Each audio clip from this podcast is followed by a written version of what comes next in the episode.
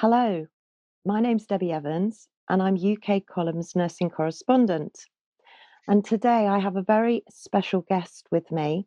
But before I introduce them, I just want to say the world has seen so many changes in the last three years. And today we're going to focus on health. And some would even say, even the words medical martial law have come into people's vocabulary. So, today we're going to be talking about the World Health Organization and the up and coming and talk of the pandemic treaty. Before we introduce you, or before I introduce you to my special guest, I just want to throw out a few little facts just to give a little basis of what we're going to talk about today. So, the WHO, the World Health Organization, was established in 1948. It, it came as an association before that with the League of Nations. It's situated in Geneva and it relies on contributions from 194 member states and private donors. And those private donors include Gavi and the Bill and Melinda Gates Foundation. The Director General of the WHO is Dr. Tedros. And now he was appointed in 2017, and he's now in the second term of a, a four year uh, directorship. So he's been re elected in 2021. He's an Ethiopian public health official and he has a Doctor of Philosophy in Community Health. Uh, he's also worked at Gavi on vaccines. The WHO employs 7,000 employees in 149 countries. It supports a tobacco free environment. So if you're a smoker, no one gets recruited into the WHO if they're a cigarette smoker. That's just as a point of interest. They also have goodwill ambassadors, and their goodwill ambassadors um, included are the Vienna Philharmonic Orchestra and the pop singer Craig David. According to Associated Press on Wikipedia, that's the source I got this from, uh, the WHO spent 200 million pounds a year just on travelling expenses uh, which is more than the mental health, uh, malaria, HIV, AIDS budget combined.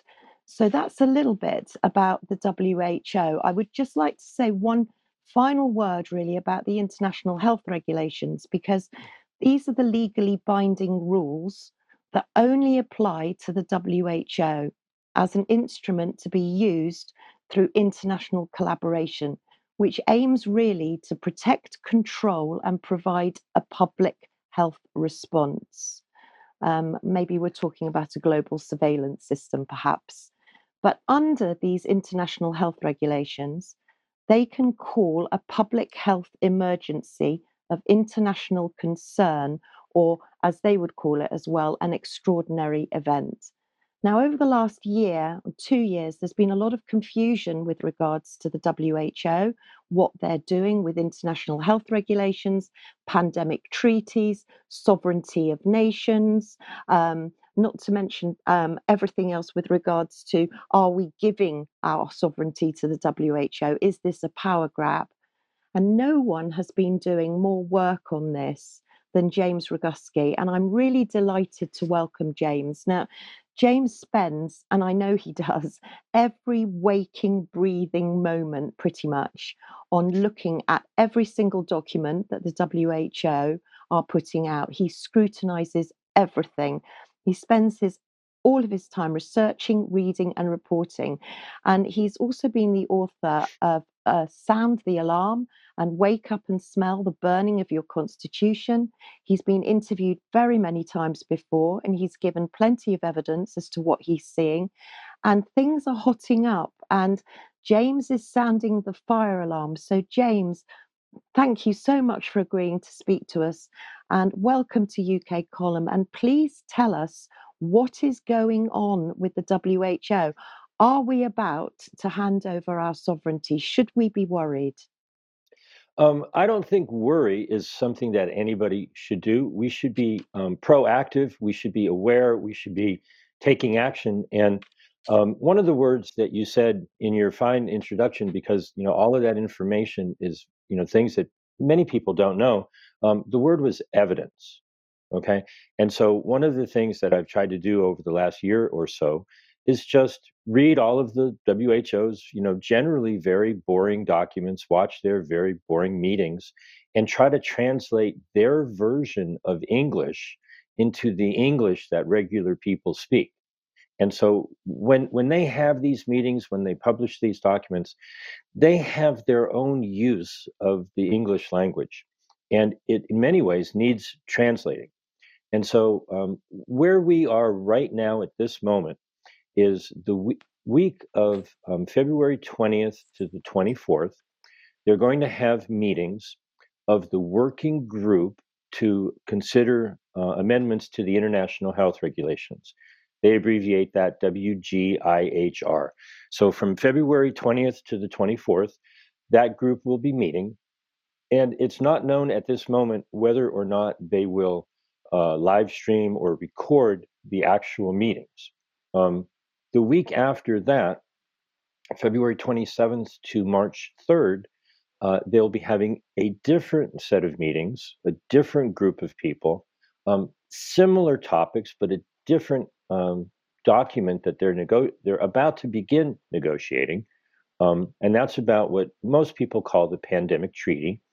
The group that is in charge of um, considering that document is called the Intergovernmental Negotiating Body, or INB, and so Eh, whenever you may have come into contact with any of this information, the vast majority of people, the media, everyone, they they combine and they merge and they mix the two things, which is you know easy enough to do, but they're two very separate documents. Okay, so the week of the twentieth to the twenty fourth, they're going to be meeting to discuss um, proposed amendments to the international health regulations, and then the next week they're going to be discussing what they call the WHO con- convention, agreement, or other international instrument. And the reason they use those words is those are the words that are in the WHO Constitution. I just call it the HUCA Plus. You know, they call it the WHO CA Plus. Um, they've got to be smoking something if they think that the people, once they learn about these documents, will want anything to do with anything that they're proposing.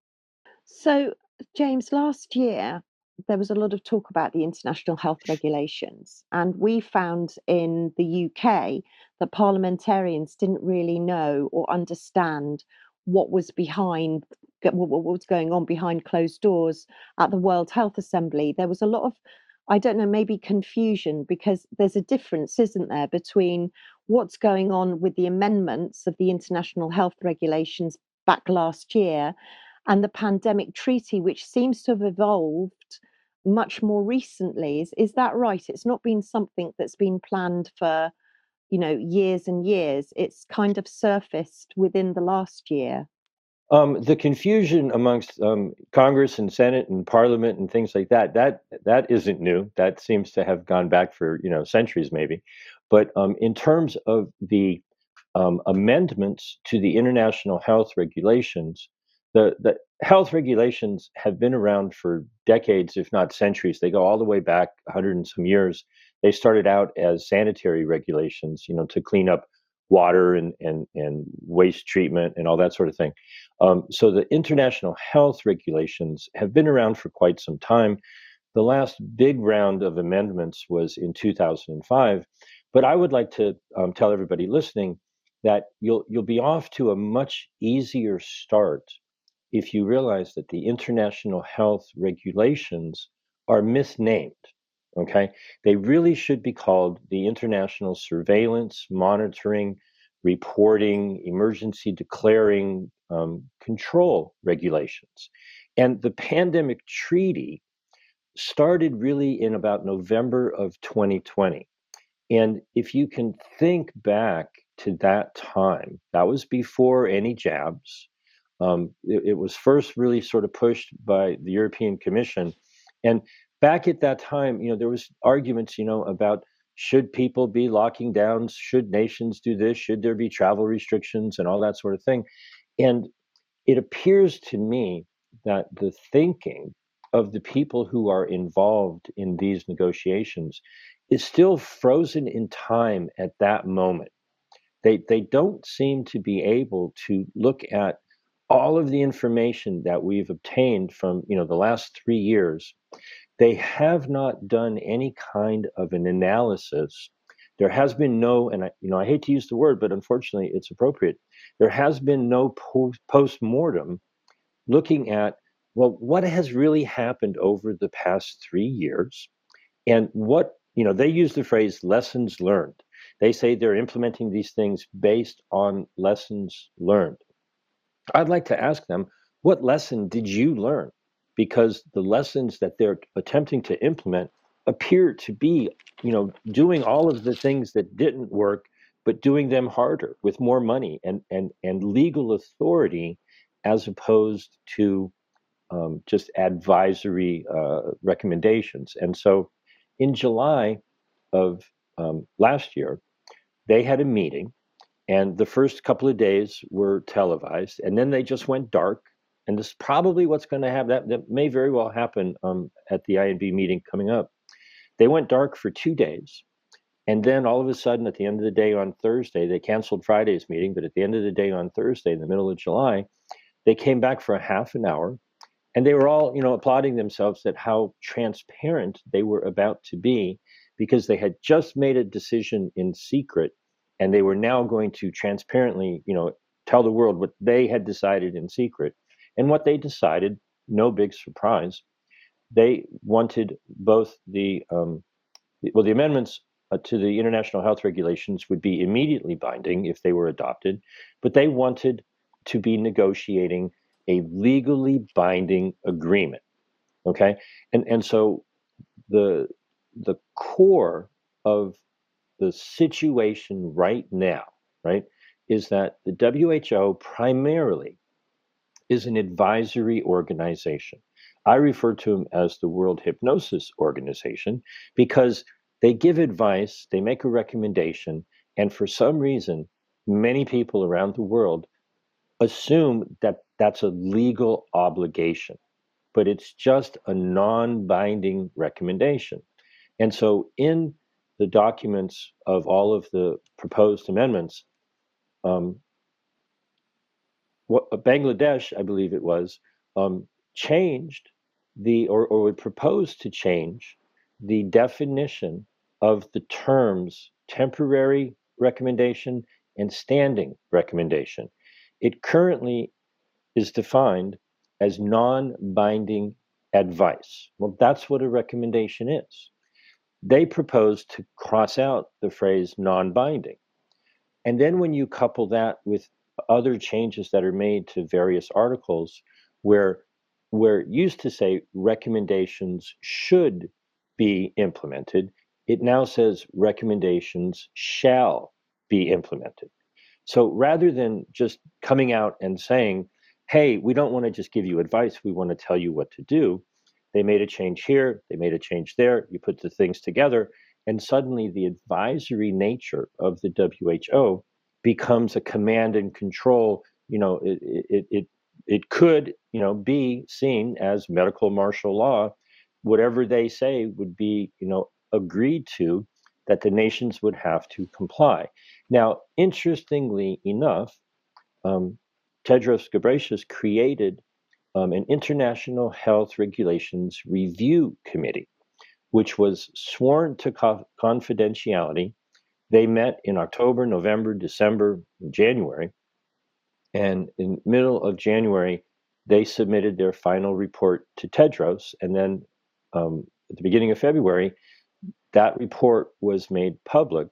And it was an advisory report. Some people misinterpreted it as like a final decisive, you know, statement. It was advice that was given to Tedros from his hand-picked expert advisors. He got the advice, he passed on the advice to the working group, and in many ways it got misinterpreted as, you know, the final answer. But it's just an advisory document that is going to be considered um, next week from the 20th to the 24th. And all of the nations who have submitted all of their many different proposed amendments could take that advice or, or not take that advice. They're going to have to, you know, discuss and negotiate what it is they want to do. But that document agreed with my analysis which is exactly what I just said. If you cross out non binding and you change should to shall, it changes the whole nature of the organization in regards to the international health regulations. When the lockup, as I call it, was going on, obviously each country was doing slightly a different thing. Um, we know from results of maybe Sweden, for example, um, and Israel, different countries were doing different things. Do you think that this is a way of getting everyone, all countries, all member states, to act in lockstep so that if another global emergency is called, every single country will have to act together no matter what their own governments say. I mean, is this, in your opinion, a, a, direct power grab? And how could this, you know, viewers and listeners watching now are going to be saying, look, you know, especially in the UK where we voted Brexit to retain and, and, and to preserve our sovereign rights, are we saying that the member the member nations could end up losing their sovereignty and that the WHO, which is part of the United Nations, would gain control over our own governments. Is it that serious? Yes. I mean, I'll, I'll so expand what, on the answer, but the short answer is do. yes, and I'll, I'll, go. I'll go forward. Um, many nations, okay, um, United Kingdom, Canada, Australia, on and on and on.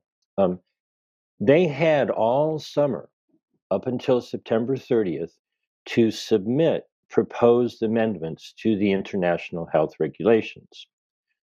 16 nations did submit proposed amendments.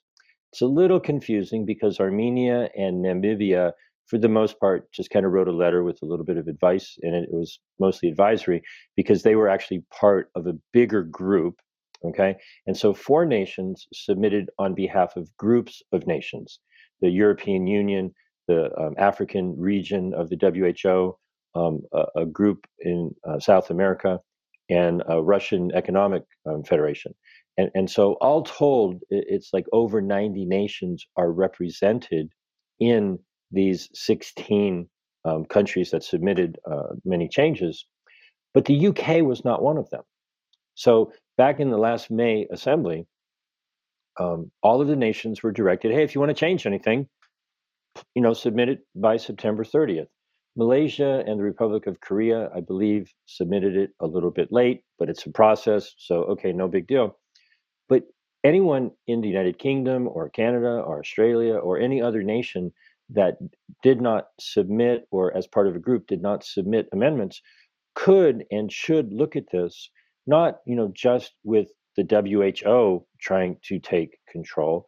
It's the, the phrase that they use, and what all of these nations are talking about, is they would like to change the global health architecture. And essentially, what that means is shuffling around authority.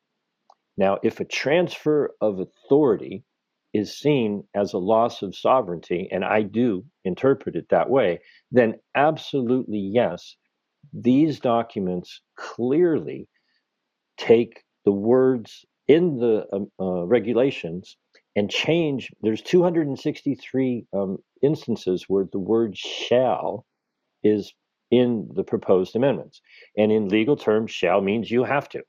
Okay. And so when you agree to a document that says you have to do something that's based on what somebody else tells you to do, I certainly see that as a loss of freedom, as a loss of independence, as a loss of national sovereignty. And, and so, yes, people really need to be paying attention to this. And, you know, from the perspective of anyone in the United Kingdom, um, apparently the officials in the UK did not submit any amendments. And so one would assume, well, I guess they thought the current situation was just fine now all of the other nations want to make over 300 changes to half of the articles there's six new articles and, and a new annex to it we haven't even started talking about what these changes are and so every single one of those changes is apparently changes that in many nations, you know, their delegates said, well, everything's fine. We don't want to change anything. So there are a lot of, now that's not even taking into account the um, uh, proposed treaty. And so one of the difficulties, there was a meeting on the 7th of February, it was a briefing, and um, many um, delegates were allowed to speak at this meeting. And the UK representative spoke. But the interesting thing about what they do at these meetings is they never have like a nameplate. You know, who is this person? You know, the ambassador to Geneva or the health minister or whomever. And so, Debbie, let me ask you a question. Um, do you know who represents the UK when the WHO has meetings? No one around the world has any idea. Now, I've you know researched it to a certain degree, and I know some of the people that are in the United States delegation, but they're not elected by the people. They're unaccountable to the people. Um, and in many cases, they're completely unknown. Well, wow. And no, I don't know. I haven't got a clue. But actually, what's more terrifying, I think, is that, um, you know, all of this is going on in plain sight, and yet nobody seems to be taking much notice of it. I mean, let's just um, let's just look at the money here too, James. Um, explain to us about the money because the WHO, well, the WHO are going to want to hang on to as much money or to gain. I mean, are we? I mean, uh, this is going to sound ridiculous. I'm just going to say it, but are we looking at any kind of money laundering, in your opinion, going on? You know, there is the potential for what they're talking about here of just massive amounts of corruption, money laundering, uh, organized crime. Um, but they would look at it as public-private partnership. Okay, that's the sweet word for what you know you just mentioned. And so, what I have been saying for quite some time is that uh, Benito Mussolini defined fascism as government and corporations working together. Now we see a lot of that with like the trusted news initiative and and social media and certainly the united states government you know attempting to overstep their legal authority by getting corporations to do what they want them to do that, that they cannot do you know censoring uh, voices and things like that. When you add in a third leg to the corporations and the government and you add in all of these foundations and organizations and nonprofits um, they had a meeting yesterday. It was a briefing, again, for the treaty negotiations. And they spoke to their relevant stakeholders, which last time I counted, there were 393 organizations that are counted as relevant stakeholders. They get to speak at these meetings. They get to participate, not all of them, but at many of these meetings. And, and so we the people are not given a voice there should be you know a true voice of the people but our delegates don't communicate with us in any way shape or form there's no obligation for the delegates who supposedly represent our nation to actually talk to the people and and get any kind of input we're forced you know to be talking you know into social media and, and, and into the you know alternative media um, to attempt to get them to listen. And so there is a deep flaw in the system because money talks and you know how do you get to be a relevant stakeholder and if you look at the the groups that were in these meetings okay they are a lot of groups who you know maybe do a lot of wonderful work but they're at this meeting, which is supposed to be talking about pandemic preparedness. And what they see is the potential for tens of billions of dollars to be distributed. And they want to catch some of that money for their group, whether they are really pertinent to pandemic you know prevention preparedness response and recovery they're off on the side doing the things that they want to do and many of them not all of them but many of them are utilizing this idea of one health to bring themselves into a, a state of relevancy because they're really not relevant stakeholders in the pandemic response um, world. But there's a lot of money that's going to be flowing into that type of response. And they're there trying to get a piece of that pie. And they probably will because they're sitting at the table pushing forth their ideas. Whereas we, the people, um, are you know being told about aliens and balloons and you know the Super Bowl and you know all of the bread and circuses that the media talk about. Thank you for having me on to talk about this because these are the types of things that will dramatically could alter our lives in the future. And the media will only tell you about things like this after it's a fait accompli and it's all done and and up oh, too late. You had your chance. You missed it okay and that's really how the game is played and and so if I may, if you want to, I mean, we we need to talk about some of the proposed um, things that are in these documents. Mm. But what I've noticed is that all of the people who have become aware of the many aspects of the last three years that were just wrong, okay, the things that were done that did not work, right? I'll go you could go down the list, you know, from lockdowns and masks and travel restrictions and quarantines and curfews. You know, still haven't figured out curfews, right? You know, it's like, oh, you can only get sick at night or whatever. I don't know. Um, the the jabs, you know, were they safe? Were they effective? You know, the answers are obvious, okay, but there's no post mortem. There's no analysis of wait a minute. Um, and, and, and here's a little piece of information that um, I, I, think most people are unaware of. Um, I wrote an article a couple of weeks ago about talking about the elephant in the room. And the elephant in the room, it's a little play on words because it involves Africa. Most people are probably not regularly thinking about the fact that the African region in the WHO is not the entire continent of Africa. The Mediterranean nations are in the WHO's Mediterranean region. Okay, so there's 54 nations on the continent, but there's 47 in the WHO region. And all told, there's about 1.2 billion people in that African region of 47 countries. 1.2 billion. There are fewer people in North and South America combined, about 1 billion. Maybe in the European region, maybe there's a half a billion, uh, it's hard to get a, a good number on, on what's really going on there, but it's substantially less. 16 times as many people in the Americas died, and their death was attributed to COVID, as compared to Africa.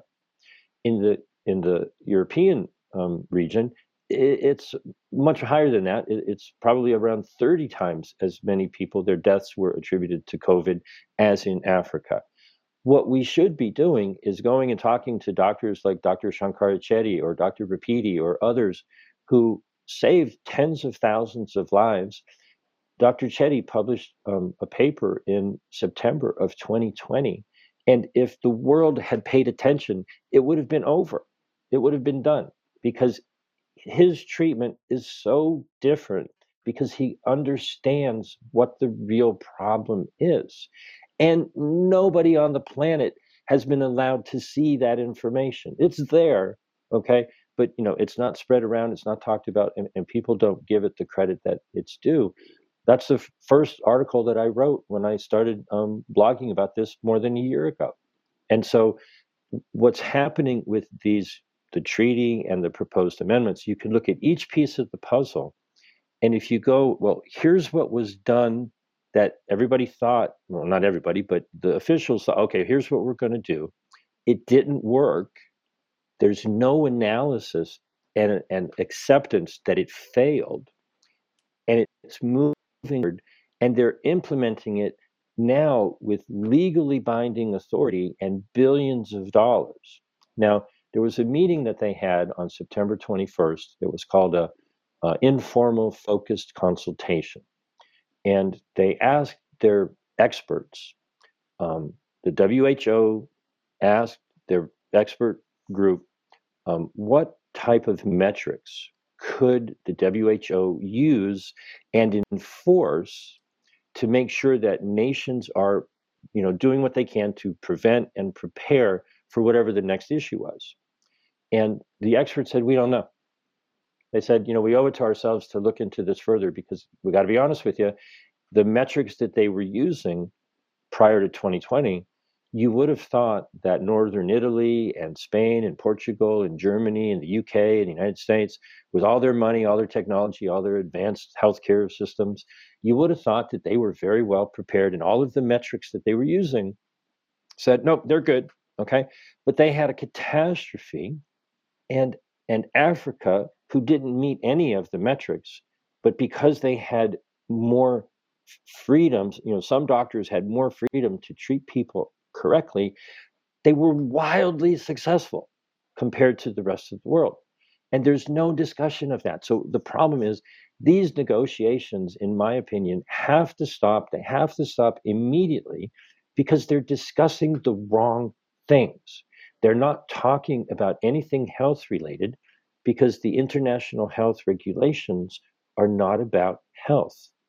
They're about surveillance, monitoring, reporting, emergency declaring, and control. And so that's what they're talking about. And it's kind of like if you have a hammer, you know, everything you see is a nail, right? They have, you know, RT PCR, which is, you know, fraudulent to the nth degree, but they keep pushing it. You know, they have jabs, they have lockdowns, they have masks.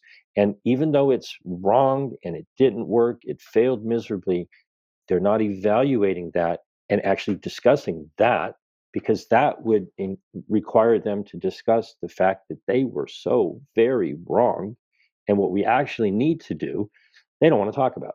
I'm listening to all you're saying, and there's so much to unpack in all of that. And, and a lot of our, our viewers and listeners um, are pretty savvy when it comes to the WHO. Not nearly as savvy as you, as I'm sure, because that's what you do. However, people listening to you speaking um, are going to be fascinated by everything that you've said. But we know that the majority of people out there don't know what's going on. They haven't got a Scooby Doo of what's going on at all, not even the basics what how do you suggest because i mean you know you're right we need to sound the fire alarm. Even our parliamentarians aren't aware of what's going on. How do we tell people in a measured way in a simple way um, how how urgent this is you know what kind of words do we use without having to go into each um, ihr sub paragraph and each meeting? What do we say to people to give them a, a good easy precise but but on point message would you say? I've tried to put all of this information together on stoptheglobalagenda.com and if you scroll down um, action number five that people can take is a template email that you could send to pretty much anybody. And it essentially says, here is the evidence. These are the documents that they are being considered. And the, the statement that you, you made, you know, if people are unaware, if they have not obviously been paying attention to this a year ago, I had no idea about any of this. Okay, so I can I can appreciate the fact that you know why would anybody know? Nobody's talking about it. That's all you need to know. Why is nobody really talking about it? Why um, are the delegates not expressing all of this information to the people of whatever nation they purport to represent? Why is Parliament or Congress or Senate or you know ministers or, or whatever? Why is there silence? Why is there no discussion of this? The goal is to shine light on this.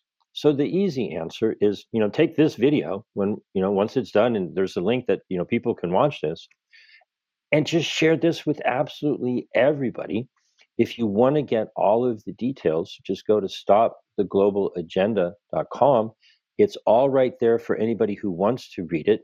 On that page i have a, a little five minute video that gives you an introduction to the treaty, an introduction to the amendments to the regulations. There's top 10 reasons that reference into the document. Go to this page, go to this article that are the most egregious things. And, and so the simple starting point with the amendments to the international health regulations is something that almost everybody just it, it, it boggles their mind okay um, these agreements, meaning the international health regulations, have been around for decades. Um, all of the nations have been a party to it for almost as long as I've been alive. Okay, and and so the process by which the amendments would be adopted is really very simple. If the delegates to the WHO decide to adopt these changes, that's it. It's amended. There's no signature by a prime minister or a foreign minister or secretary of state or president or a king. Um, there's no parliamentary approval because the agreement itself, the international health regulations, has protocols for how things are amended. And if the delegation, the World Health Assembly in May decides to adopt it, so be it. It is adopted. Okay. And, and so what we have are people who are representing our nations who are unaccountable, who can just go and decide to give themselves more sovereign authority. It's it's a it's a broken system that we need to exit. We need to you guys did Brexit, we need to exit the WHO because the system is broken. The financing is broken, the communications are broken, the the uh, understanding of how health actually works is broken. It's broken on every single level you could possibly imagine. But the people who are involved in it have really nice, high paying jobs it's pretty cushy, you know, working for the WHO in Geneva. As you put it, they spend, you know, more money on travel than they do on treatment of disease. It, it, it's gotten more and more and more corrupt. It's just broken. And it's, you know, in, in the world of construction, um, you know, you might want to renovate an old, beautiful building to keep all of the wonderful things about it, or you look at it and you go that's a teardown. Sorry you know it, it may have been good at some point but this thing is just out of control. They they're not even talking about health in the negotiations about regulations that have the word health in the name they're talking about surveillance and what they want to implement mm-hmm. is essentially you know a, a global id tracking system and they want to track things like vaccines and tests and and and you know preventative measures that are drugs and things that don't work. They want to force people to be obligated to do the things that we all know don't work. It's just crazy okay?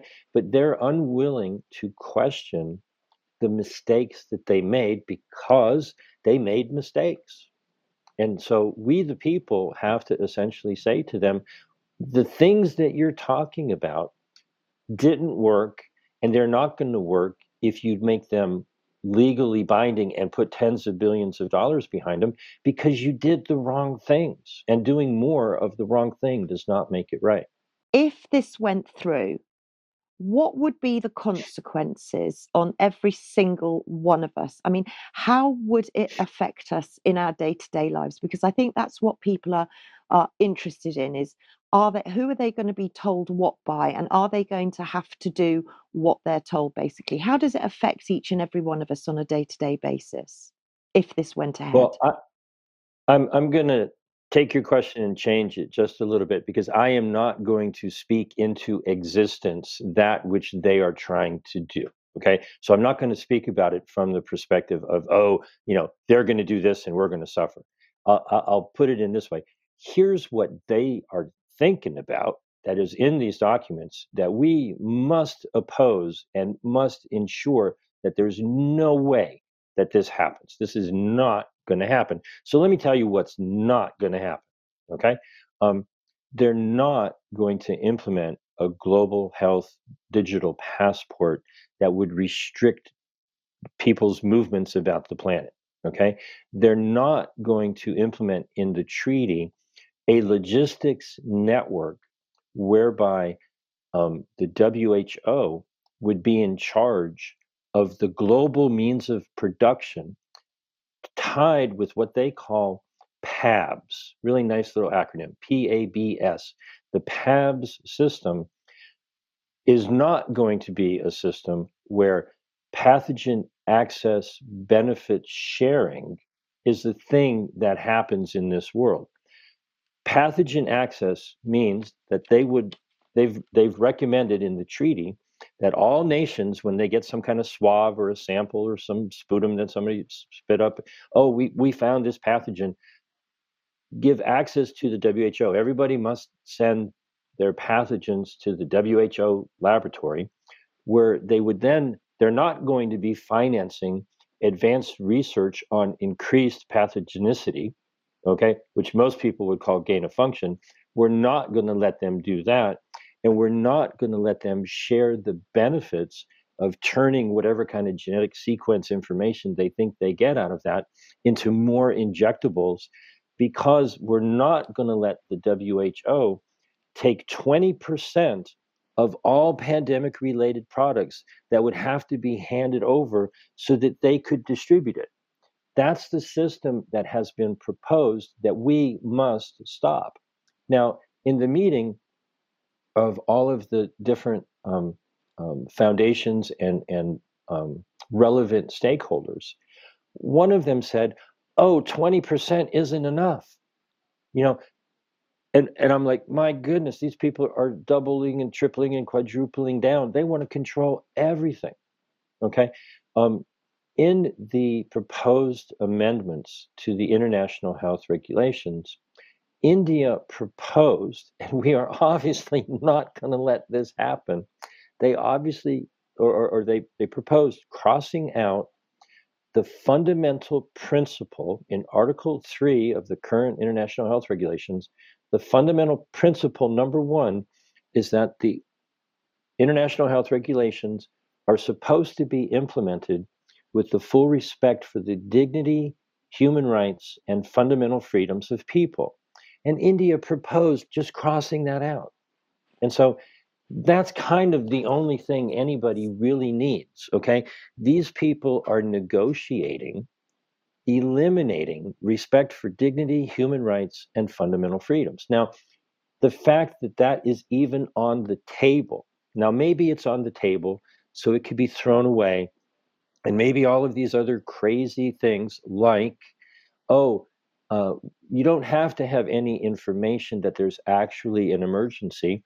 They would want to change Article 2 to have um, a declaration of an emergency based on the potential that there could be an emergency. That's the language that they want to insert, which is absurd. It's like, oh, there's an emergency just because somebody says so. There might be a problem at some point. Okay if they can give themselves the power to declare an emergency, give themselves the power to change the meaning of the word recommendation so that it's a mandatory thing, then they, you know, could easily implement medical martial law. There will always be an emergency that they could then tell everybody what to do. And it ultimately comes down to all of the young global leaders who've found themselves into places of, you know, uh, power in cabinets and local ministries and you know 15 minute cities and all that sort of stuff. We've been able to stave off the worst because the WHO has only been giving advice. Okay? They want to change that make it legally binding so then when the WHO in the future if they were to be allowed to give advice that then your local ministers, your local mayor, whatever it may be, would say, oh, well, you know, we have to because we signed on to this treaty or this agreement and they said we have to. Okay. We have been living over the past three years in a situation where the only thing coming from the WHO has been advisory. And so ultimately, the responsibility rests on the local official who oversteps their authority and they are they are legally vulnerable to lawsuits because they may have stepped their overstepped their authority. If the authority were to be given to the WHO and the nations were to agree to abide by their dictates okay that would be an enormously different far worse situation we cannot allow that to even be thought of. These negotiations must stop. This is not about, oh, we want to negotiate a better deal. No. What in the world do you guys think you're doing? not a single one of these delegates, you know, ever asked for any public opinion from any nation across the planet.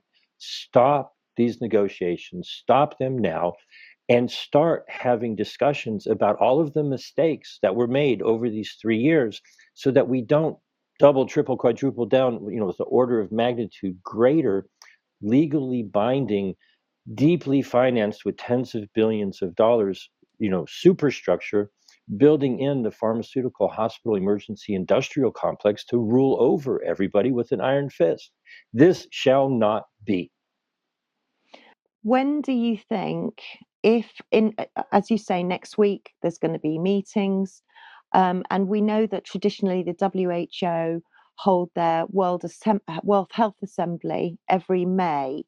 So it's it's not it's not too far ahead in May. We're already um, coming up to the end of February, um, early March. So is there a possibility that this could be rolled out in this WHA? I know the original plan for looking for a pandemic treaty was 2024, but so much goes on behind closed doors. Do you think there is a risk that something could be accelerated for this year's WHA?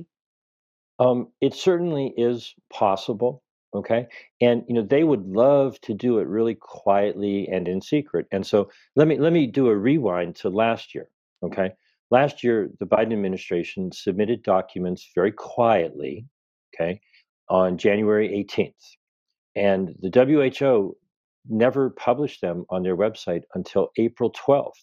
So almost three months went by with no discussion of it from April and May, we got enough word out so that that was completely kicked to the curb. But what they did last year was they broke their own rule. In the IHR, it says that any proposed amendments have to be submitted four months in advance of the assembly. But last year, a group of nations got together, and on the Monday, the first Monday of the assembly, they submitted an entirely new set of amendments proposed amendments that actually included the very article that said you have to submit proposed amendments four months in advance of the meeting. And they submitted it in the middle of the meeting. And what they end up doing is they work with consensus. They make all kinds of decisions in the back rooms, you know, behind, you know, not in front of the cameras, but behind them. And then they um, get to a point where everybody's in the assembly and they either hold up the document or they you know say this is document number whatever are there any objections okay it's been adopted and that happened last year and nobody knew about it. I mean i did. I reported on it. Um, that's how things get adopted. Okay? So could that happen again? Heck yeah. That's why i'm screaming about it because they could do that, but they're not going to um, be as bold to do that with you know a couple of billion people screaming stop. Isn't it? Because we're not going to see any of this in mainstream media. So this is going to go on. Uh, the, all of the distractions, like you say, at the moment, we've got balloons and uh, all sorts of things going on. Everything going on. In Watch fact, out for the aliens so, and UFOs. Yeah, yeah, quite. Uh, and all the all the while behind closed doors, the WHO. And I think for for listeners and and, and our audience in the UK, just be mindful that we have spoken UK column at length about Susan Michie who is head of our uh, behavioral science team. We've talked about Jeremy Farrar, who is also heads Wellcome Trust. He is the chief scientist for WHO. Susan Michie is a scientific um, consultant. So, quite clearly, you can see there's a big UK involvement. And because we're not going to see this on mainstream media, then we have to get the message out. James, as well as telling our parliamentarians, our politicians, sharing the information all over the place, is there anything else that we need to physically do? Because I know that some people in some countries are doing petitions, they're actually putting out petitions in order to get this discussed because it's not being discussed at all. Have you got any advice on what we can do as as human beings to get this noticed? By all means possible, obviously. Okay. Um, but if people go to stoptheglobalagenda.com, there's a list of things that people can do, right? Step number one is to learn as much as you feel you know you need to know. Um, all of that information is right there. When when people get to a certain point with this, there's there's an advantage that we have that I haven't spoken of yet. What generally goes on in the world is one of two things. Either the media propagandizes something and tries to get everybody, you know, prepared. You know, they um, have movies and things, you know, predictive programming. I don't know if people know about um, the train uh, fire that is going on in Ohio. Yeah. Um, there was a movie last year that was like that exact same scenario, right? And and so either the media system tries to pre-program people to think, oh, you know, I saw that before, that's not new, or they try to keep it quiet, right? So this is something that they would prefer be kept quiet. And so that's the last thing in the world to do once we shout about this and we put and shine the light on it, I have not come across a single person yet who has looked at this information and said, you know, those are some great ideas. I think that's exactly what we should do. We should make the WHO be in charge of the entire world and turn their advisory um, system into a, you know, command and control dictatorial um, totalitarian health regime the only people who are talking about that are the people who are in the room uh, because they're going to benefit from it right anybody who looks at this because they have not been propagandized and pre-programmed. And they're not in a zombie state about this. When they look at it their first response is i don't know what the heck you're talking about? Never heard of this. But then they look at it and they're horrified. And they get a guttural response and they're like no. And that's what we mostly need to do is to get as many people to be aware of this as possible because so far my experience has been everybody looks at this and they go no no no no no no no way. And many of those people will then be activated to contact whatever official you care to talk about. There's a pre-written email letter whatever you want to call it has all of the information in it. Just copy it, change it, put whatever you want to put in there in your own words, and inform everyone you possibly can. Because if somebody doesn't know, they're not going to do anything. Of course. Okay. If you give them the information, send them an email, call them up and go, hey, I sent you an email. I want to make sure you didn't miss it because everybody's busy. Didn't go into spam, sent it to the right email call up a member of parliament or whatever official you care to discuss this with and your friends family everybody else send them the email say look i sent you all of this information. I know you're busy. I know it's a lot of information it's going to hurt your brain but if you go to stoptheglobalagenda.com i've tried to make it as simple as i possibly can the more people that know about this the better.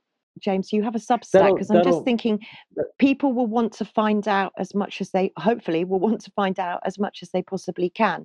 So they can find you. Tell us where they can find you, all the places they can find you. And of course, you even give out your phone number as well because you know, you're that keen to, to get as much information as possible. I have a number of different domain names that point to different articles, but they all end up at the same place, which is jamesroguski.substack.com my phone number is in the United States, so um, the country code is plus one, uh, 310 619 3055. If you have any of the communication apps like um, Signal or Telegram or WhatsApp, you can communicate that way or text message. But twice a day, um, I'll try to translate this to your time. One of the times doesn't work. It's um, 10 p.m. I'm sorry, 7 p.m. here in California. Um, but I do a Zoom twice a day, and the earlier one is at noon my time every day, which I believe at the moment would be 8 p.m. in the UK. And so if you just um, go to any of the things that we've been talking about, you'll see that there's a link to a daily Zoom meeting. I actually do two, um, talking to people in Australia, talking to people in Europe and the United States. And, and so if you have any questions, just join one of our daily Zooms and ask your questions. Give me a phone call um, put a comment in any of the articles. um, spread the word. You know, the simple answer is take this video, and you know, I don't know um, how many viewers you have on a on a typical video, but this one should you know bubble up to the top of the list of the videos that more people around the world have seen than ever before.